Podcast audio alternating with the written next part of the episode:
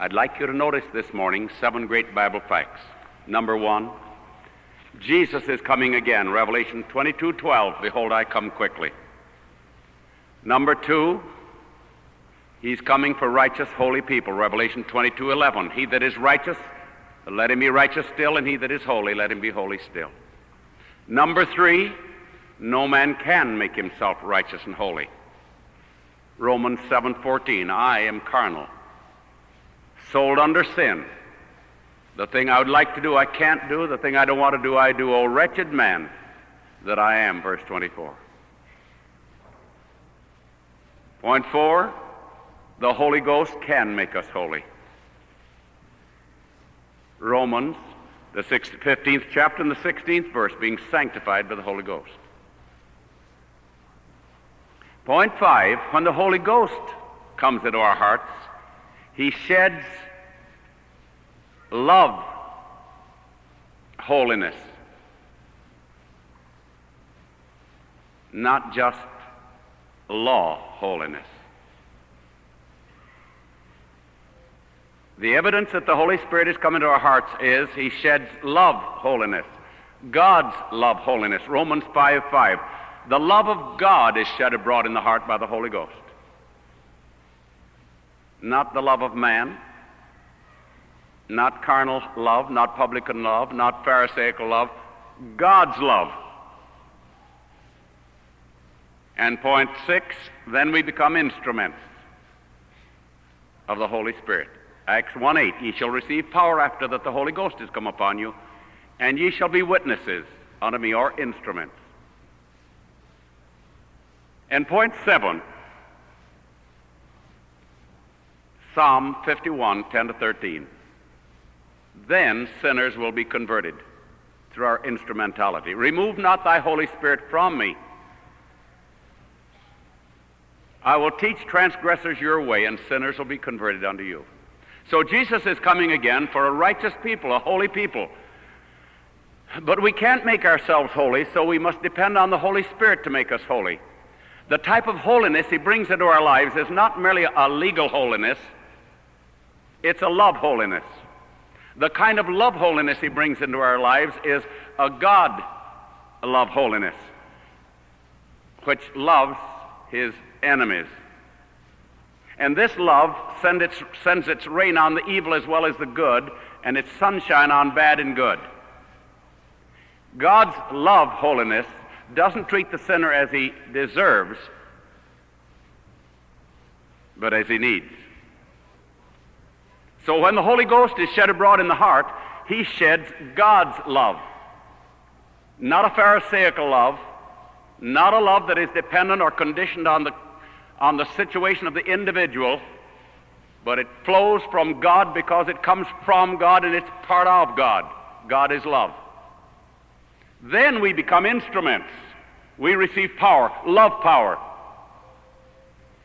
And anybody who thinks that he can get, get love, love power any other place than from the Holy Spirit might as well start as a learner all over again. And anyone who thinks that he cannot receive God's love power through the Holy Spirit needs to learn. Just as an individual cannot make himself holy by himself, so, an individual filled with the Holy Spirit will far exceed the holier than thou attitude. It'll be a love attitude. Then sinners will be converted because he's an instrument.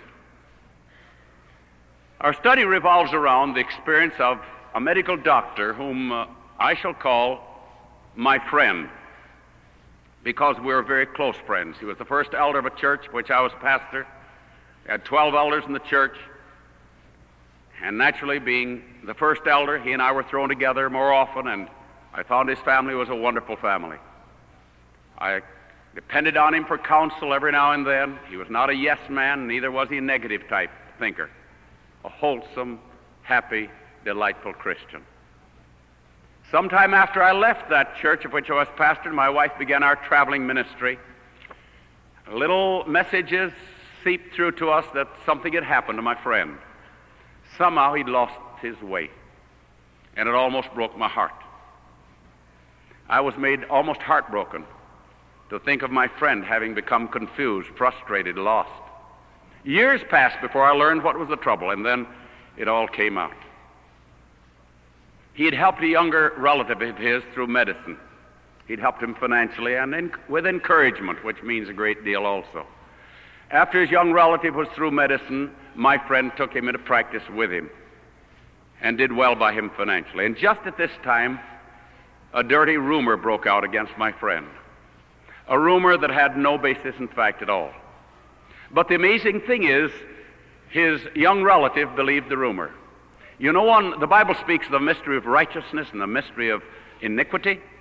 One of the aspects of the mystery of iniquity to me is how that a dear friend whom you've known for years can all at once believe some rumor that has come from somebody who may have come from Europe or Asia or Australia, who might have been a horse thief himself, and yet he can spread a rumor, and how a person who claims to be your close friend will accept the rumor. It's part of the mystery of iniquity. And uh, my friend's young relative seemed to base his conclusion on, on a very wrong cliche. Where there's a lot of smoke, there must be a little fire. And my friends, that's wrong. Were that a fact, then Jesus Christ himself would be a criminal. For spies hounded his steps all over the land of Judea and Galilee and other parts with express purpose of scattering the rumors. Read in Desire of Ages, the crisis in Galilee. And you'll find that it came about as a result of the rumors of satanic origin. Where there's smoke, there's fire, but the fire may be the fire of envy and jealousy, and the wise man states it's the worst type of cruelty. Don't ever believe anything against a human soul, ever, unless you see it with your own eyes and hear it with your own ears. No individual has a right at any time, under any conditions, to pick up a rumor against his neighbor. He who will lessen the influence of another, says our favorite author, is as guilty as though he were to swear. My friend turned to his younger relative again and again. He said, You've known my life. You've known my experience. You know my character. How in the world could he believe a thing like that? And his relative said, Well, where there's smoke, there's fire. And then my friend made the mistake of his life. Isaiah 45, 22 says, Look unto me and be ye saved. The antithesis is, Look away from me to humanity and be ye what? And by looking at his younger relative and observing and thinking and meditating on the mistakes that his younger relative made and the unfaithfulness of his younger relative and the disloyalty, his love turned to bitterness. And when you get your eyes off Jesus Christ onto humanity and the failures of humanity, when you take your eyes from love, you lose love. For by beholding, we're changed to the same image. First, 2 Corinthians 3.18. And by beholding the unworthiness of his loved relative, he became like him. He lost the love of God, and the bitterness of the enemy filled his soul. And his love turned to hatred, and his hatred to murder. One day he returned home, opened his coat, and showed his wife a badge. He'd been deputized. He pulled out two guns and said, I'm going to shoot the cuss. She said, Honey, you'd never do a thing like that. He said, I'm deputized. I represent the law. The idea while we two are together, nobody around, as a defender of the law, I can appear in court. If he's dead, he, he can't testify. He said, There will never be brought any disgrace on the family, I assure you of this. Rest assured. Why, you wouldn't do a thing like that. And then the devil came along with his special temptation. Now you're a murderer at heart. You, you might as well go on into sin. So my friend began to smoke. It was an amazing thing. Now, I never condemn anybody for smoking. I believe the devil was not cast out of heaven because of smoking. He wasn't cast out of heaven because he ate a piece of pork. He was cast out of heaven because he acted like the devil. But to imagine my friend smoking was uh, something. The devil said, Now you're a murderer, now you smoke, you might as well drink. Drink your cares away. And my friend drank and drank. And later he testified to me that he tried everything in his power to drown his worries by drinking. And he said, I couldn't get drunk. He just drank and drank. And the devil said, Now the, the game is as good as the name. They've accused you of immorality. Take it. And I'm not going to describe his immorality, for it was sordid. He came back to his home, to his wife, and told her the women he lived with. Plurality. And now, his wife knew that when Jesus comes, there will be a, a righteous, holy people. These holy people cannot make themselves holy and righteous. Only God can do that. But God can do it. And when God comes into the heart through the agency of the Holy Spirit, He sheds abroad His love in the heart. And this little lady knew that she didn't have the love of Christ in her heart. She had jealousy, which she had a right to have as his wife. And of course, you can imagine the sophisticated Pharisaical zealots in the church that would say to her, Divorce the rascal. And she had every legal right to divorce him. But there's something higher, as a relative of mine has written years ago, and I liked it very much, Dr. Roger Coon said, There's something higher than legality. There's the grace and the love of Jesus Christ. And the Holy Spirit shed into her heart the love of Jesus Christ but she found there wasn't enough there. She said, I'd find my heart being filled with bitterness. And I said, Oh Lord, come to my rescue. I, I can't love this man unless you shed abroad your love in my heart. And she said, I reached up into my library and picked down a book, The Ministry of Healing. What a book. And I see as she, as this book slips into her hands, another book slips down out of the library. It's entitled Path to the Heart. I was so glad God helped us to write it. She said, Elder Coon, I took the two books, The Ministry of Healing and Path to the Heart, down to our little lake. And she said, I read one and then I read another until my heart was saturated with the love of God. I came back and I could look up into the face of my husband and kiss him on the lips and find no bitterness. The love of God is shed abroad in the heart by the Holy Spirit. What do you say? And instead of listening to the people who, say you have, who said you have a legal right to do this, she listened to the Holy Spirit who came in and flooded her and saturated her with the love of God. But she said it didn't last long. You know, we have 6,000 years of degeneration. She said sometimes it would only last a matter of a few hours. I would slip back to the lake again, pick up the two books, and I kept reading and reading till my heart was saturated again with the love, the love of Jesus Christ. She said, then I'd come back to the home, my husband tell me his experiences of sordidity, and I would smile and look into his face and tell him I loved him. She had a legal right, but she had a right of love, and the right of love had the right of way. Thank God for the love of Jesus Christ. What do you say? She said, so it went on day after day, week after week, month after month, month after month. And then the Pharisees in the church, you know, would come and say, Look, look, sister, this has gone on altogether too long. Divorce the rascal. But the Holy Spirit said something else. The love of God is shed abroad in your heart by the Holy Ghost that is given unto us. Again, she'd go back to the lake and saturate her heart. Let the Holy Spirit saturate her with the love of God.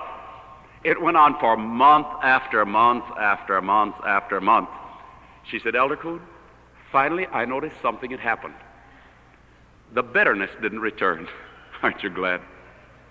The bitterness didn't return. I could look into my husband's face and love him with all my heart without one tinge of bitterness. I say, that's God's love. What do you say? And friend of mine, if you don't have God's love today, there's a place where you can get it. There's a place where you can receive holiness. It's not of works. We cannot build ourselves up into it. But we can look up and say, Oh, lovely God, Christ of Calvary shed abroad Calvary love into my heart that cried out, Father, forgive them. They know not what they do. She said, and finally, when I realized what God had done for me, I was so happy. I said, No. She didn't say it in these words. I'm not trying to quote word for word. She said, Now, Lord, you've, passed, you've helped me through this sort of a passive stage. Now, Lord, I want to go into the active stage. Now I want to be an active instrument of thy love. She said, just then, a book fell into my hands entitled The ABCs of Prayer with the Praying Hands. She said, Al Coon, both of those books came almost like a miracle to me. She said, as I began to read, I learned about the ABCs of Bible prayer. I had a right to ask God and to believe and claim His promise. I'm not worthy, but Jesus is. I'm getting it all through His merits. I have no merits of my own. Therefore, I can come boldly to the throne of grace and receive help in every time of need. She said, just then my husband announced that he was going to a distant state with one of the women who would be gone four weeks. She said, I wrote a letter to my children. By the way, I have a copy of it. It's a wonderful letter. She said, I've learned the science of prayer. she said, My husband thinks he'll be gone for four weeks. I think he'll be back in a little while. She said, I'm claiming a promise that God will give him a hatred for sin, Genesis 3.50. And no man can hate sin except as the Holy Ghost gives him a hatred. You can't work up in your heart a hatred for sin. It must be God given. Him hath God exalted with his right hand to be a prince and a savior, for to give repentance to Israel. Repentance is a gift as verily as is forgiveness. Acts 5.31. And she prayed that God would give him repentance and hatred for the life that he was in. And she said, and God's going to do it. I like that kind of faith, don't you? And she said, my husband's been trying to sell his practice. It's like it's like filth. Nobody wants to be around it. He's tried to sell the house. Nobody wants to be around it. They don't want to look at it even. She said, I'm claiming a promise. Philippians 4.19, I believe it was. My God shall supply all your need. Lord, we need to sell our place. We need to get out of here and start all over again. His practice had gone upon. She said, God's going to sell the practice for my husband. I think it was four days later. I'd have to check my notes again. I think it was four days later. Her husband returned. Not four weeks, four days. Honey, will you forgive me? By God's grace, I'll never smoke again. I'll never drink again. I'm through with the women. How about that? And she said, Honey, while you've been gone these four days, God has sold your practice. You can't put anything past the love of God, my friends. Not of works, lest any man should boast. We are his workmanship, created in Christ Jesus unto good works. She said, Wonderful. She said, But Elder Coon, I found something that amazed me. My husband was no longer engaging in those habits, but he wasn't a different man. He was no more spiritual than before. Did you ever hear anybody come along and say, My, if that person could just stop smoking? or could just stop doing this, he'd be ready for baptism. I disagree. What I don't do doesn't make me a Christian. For me to live is Christ. Philippians 1:21. It's Christ in you that's the hope of glory. I've seen many a man in a casket. He doesn't smoke anymore, he doesn't drink anymore, he doesn't run around, but he's dead. And there are plenty of Laodiceans that walk in the church and out, and they're as dead spiritually as a man in the casket. They don't drink, they don't smoke, they don't run around, but they're dead because they've never found the Holy Spirit saturating them with the very life of Jesus Christ. She said, Now, Lord, give him a good shaking up. Showed how human she was. When I was a boy in school, teachers used to shake up their pupils. I heard Dad say, when they shake one devil out, they shake seven in. But the Lord's good. He knew she needed to learn something. Don't ask me whether it was the Lord or the devil that got him in the accident. But the man's car was demolished and he got out all, almost without a scratch. But he was the same man. God's not in the earthquake. He's not in the whirlwind. The Holy Spirit comes down like the, like the rays of the sun. And yet she didn't learn the lesson. She said, Lord, he hasn't changed a bit. Shake him up again. He got another accident. He was the same man. Then she began to realize there's something else he needed. Now she said, Lord, we need to get rid of the place. We've gotten rid of the practice. The man's gotten rid of his habits, though he's not a new creature in Christ yet. Now, dear Lord, the house. Take care of the house. You know, in a matter of a few moments, from the time the whole family was out, that house blew up.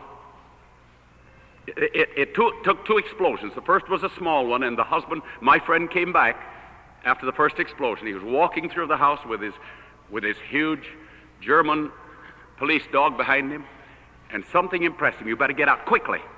He seized a portable something and walked out as quickly as he could. The dog at his heels got a, a few yards from the house, and the second explosion came. He never saw the dog again. The cat was blown out of the window, and the man was saved. His life was saved by inches.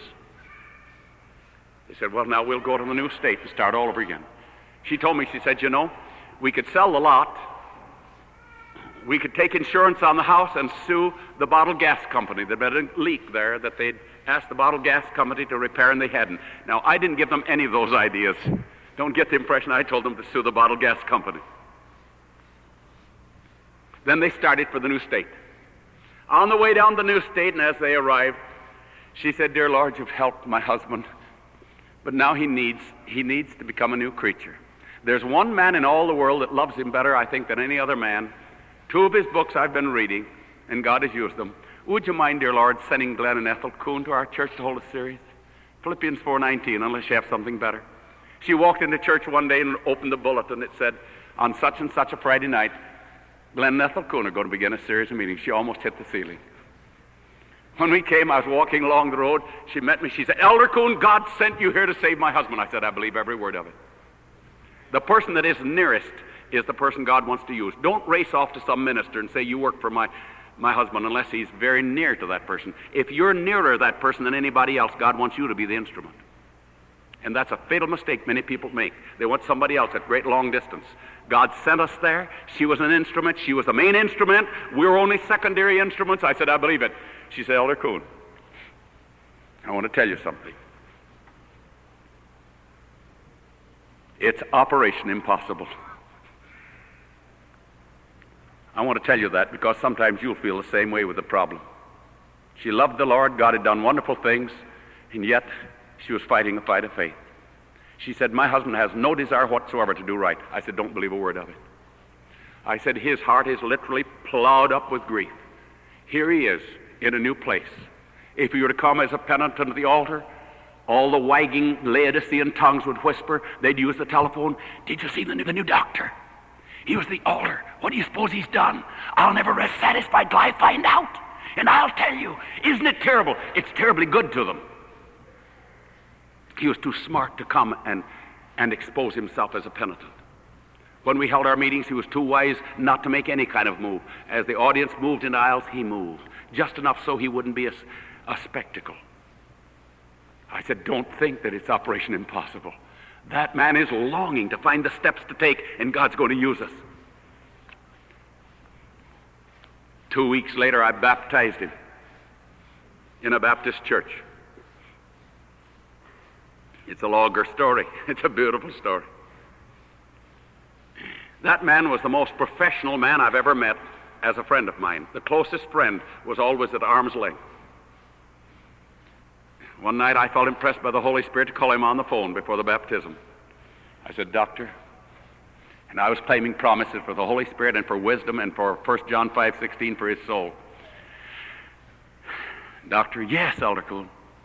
And I measured my words. I said, This is your friend. And I suggested something I'd never suggested before in my life a man private baptism. And God impressed me. I said, I have a suggestion. Your wife is still a member of the home church. Your name has been removed. How would you like to have me take you out a nearby lake all alone and baptize you, uh, except as somebody you want to be there? Then I'll notify the home church and they'll take you into membership, and then this church will call for both of your letters, and you'll never be exposed.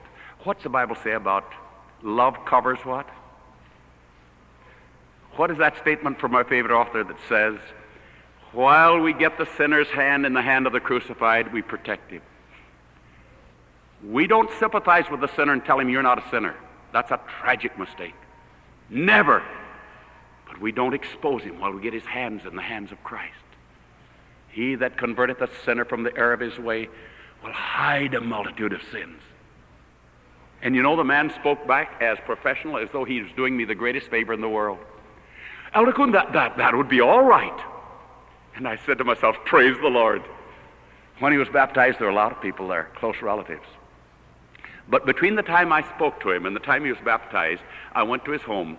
I was in one room, and his wife and my wife were in another. They were chatting while he and I were chatting.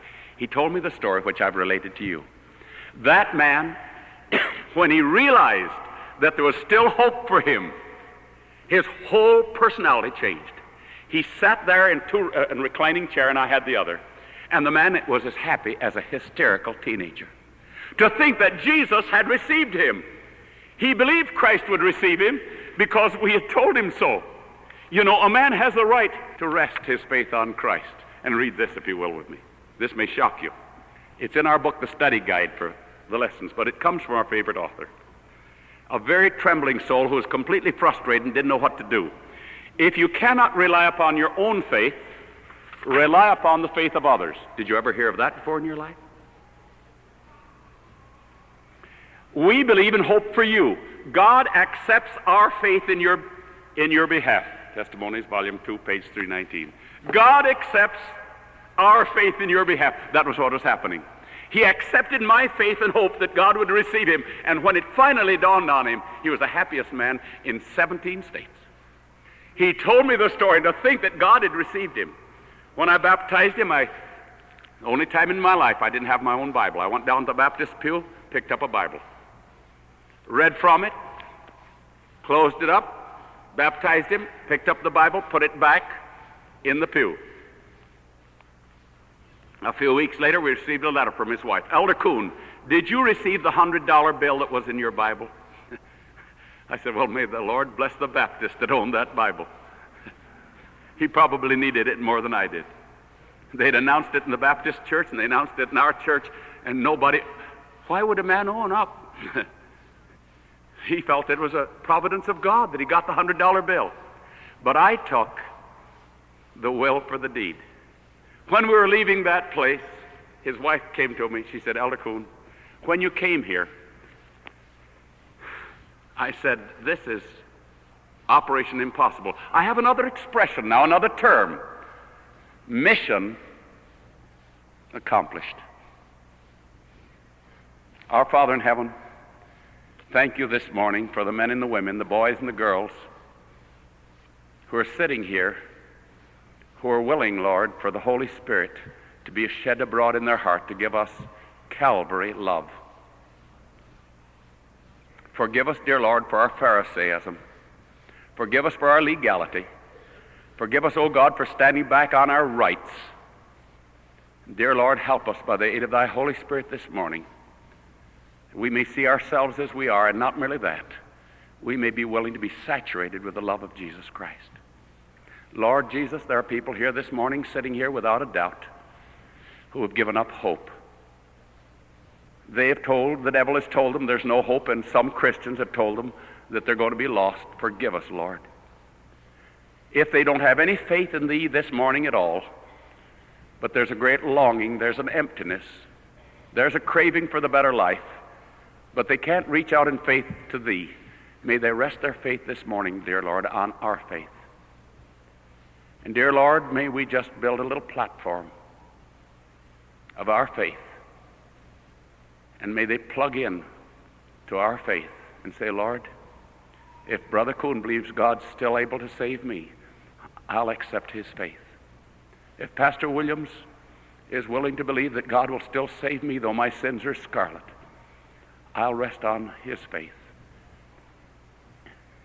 If you came in without the assurance of Jesus Christ and forgiveness and salvation and eternal life, and if you'll accept it in Jesus Christ, for he said, Believe on the Lord Jesus Christ, and thou shalt be saved. Will you make him your Lord? Will you let him forgive your sins? Are you willing for him to forgive? If he's willing to forgive, then come. This media was brought to you by Audioverse a website dedicated to spreading God's Word through free sermon audio and much more. If you would like to know more about Audioverse, or if you would like to listen to more sermons, please visit www.audioverse.org.